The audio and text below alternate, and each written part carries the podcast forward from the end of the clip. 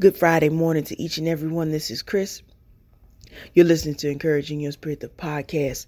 Hope this message finds you doing well.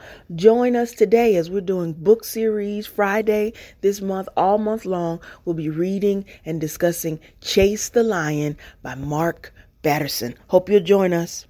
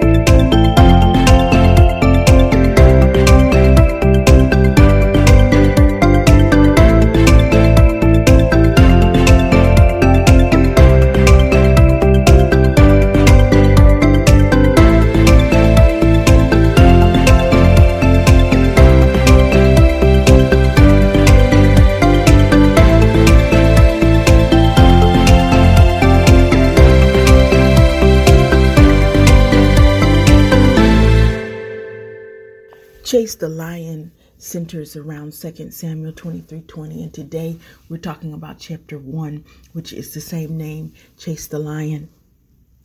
Benaiah is the son of Jehoiada, a valiant fighter from Kabzeel, performed great exploits. He struck down Moab's two mightiest warriors. He also went down into a pit on a snowy day and killed a lion. And I've read for you 2 Samuel 23 20. That's the new international version if you look up commentaries and further information about this verse, you'll find that it says that Benaiah was one of the generals of the third division of the army, or excuse me, was the general of the third division of the army. I said that wrong. Forgive me. His father is Jehoiada, a chief priest. Kabzeel is a town on the extreme south of Judah, on the border of Edom. Lion like men literally lion of god is is things that they say when you they use that same expression and it's considered an expression that's used among arabs and persians of great warriors the concept of slew a lion is referenced in 1 Samuel 17 34 through 37. It is not said what weapons he used to slew the lion, but it is considered a great act. You know, also it's true to note that Scripture does not explain how or what events took place that caused Benaiah to be face to face with this lion, what he was doing, or how did he go about crossing the path of the lion. We also don't know the time of day. Historically, it is said that a fully grown lion can run 36 miles per hour and leap 36 feet in a single bound. And let's, for the moment, put ourselves in Benaiah's snowshoes. Your vision is obscured by falling snow and frozen breath. Out of the corner of your eyes, you detect movement. Pupils dilate, muscles flex, adrenaline rushes. It's a prowling lion stalking its prey. You. Normally in the wild, though, uh, when you have the man versus lion script, it's the same way every time. The man runs, the lion chases, and the king of the beasts or the lion eats the man for lunch. But in the case of the scripture verse, in the case of this chapter, in the case of this book, we're uh, talking about how Benaiah flips the script. Perhaps it said that's what courage does because I have no clue what it looks like or what, what he might have felt or the, you know, to be faced with this lion.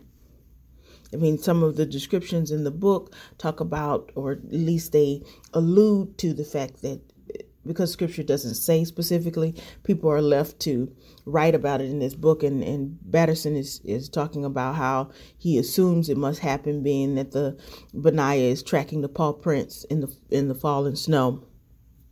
The eyes of the lion glare back at him, and Benaiah takes a leap, disappearing into the darkness. A deafening roar echoes off the walls of the cavernous pit. There's silence, dead silence, and then who appears is Benaiah. Against all odds, the valiant warrior from Kabzeel has earned an epic victory. Here's what we know is true. We know that he slew the lion. How that happened, what happened to cause all of that, we don't know, but we know that he did, and we know because uh, that uh, he has earned a great victory. And what's my point in sharing this? And what's the point I believe that the author is trying to make? Here's what it is. In every dream journey, there comes a moment when you have to quit living as if the purpose of life is to go and arrive safely at death.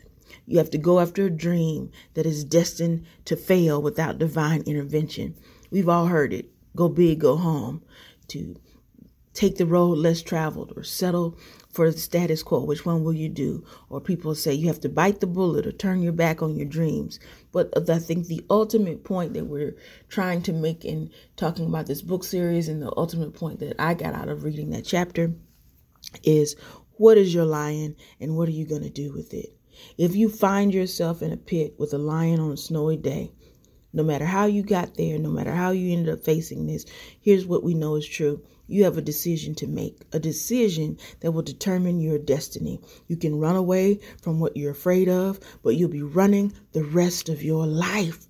I know that's true because I run from things in my life and I thought I got far away only for them to be manifested in another form looking back at me. Or we can take the option, we can dare, we can move, we can face our fears and take a flying leap of faith and chase the lion. What's your lion? What are you going to do with it? I've been talking to you about Chase the Lion. That's chapter one. The scripture that I read from you is uh, 2 Samuel 23 20. We'll be discussing it further later this week. Thanks so much for tuning in. Encouraging Your Spirit podcast at gmail.com. This is the book series. We're reading Chase the Lion. You still have time to get it. Can go to your uh, local library and uh, check out books. It's always free at the library. How do I know? Because I'm a librarian. Y'all have a great day. Peace.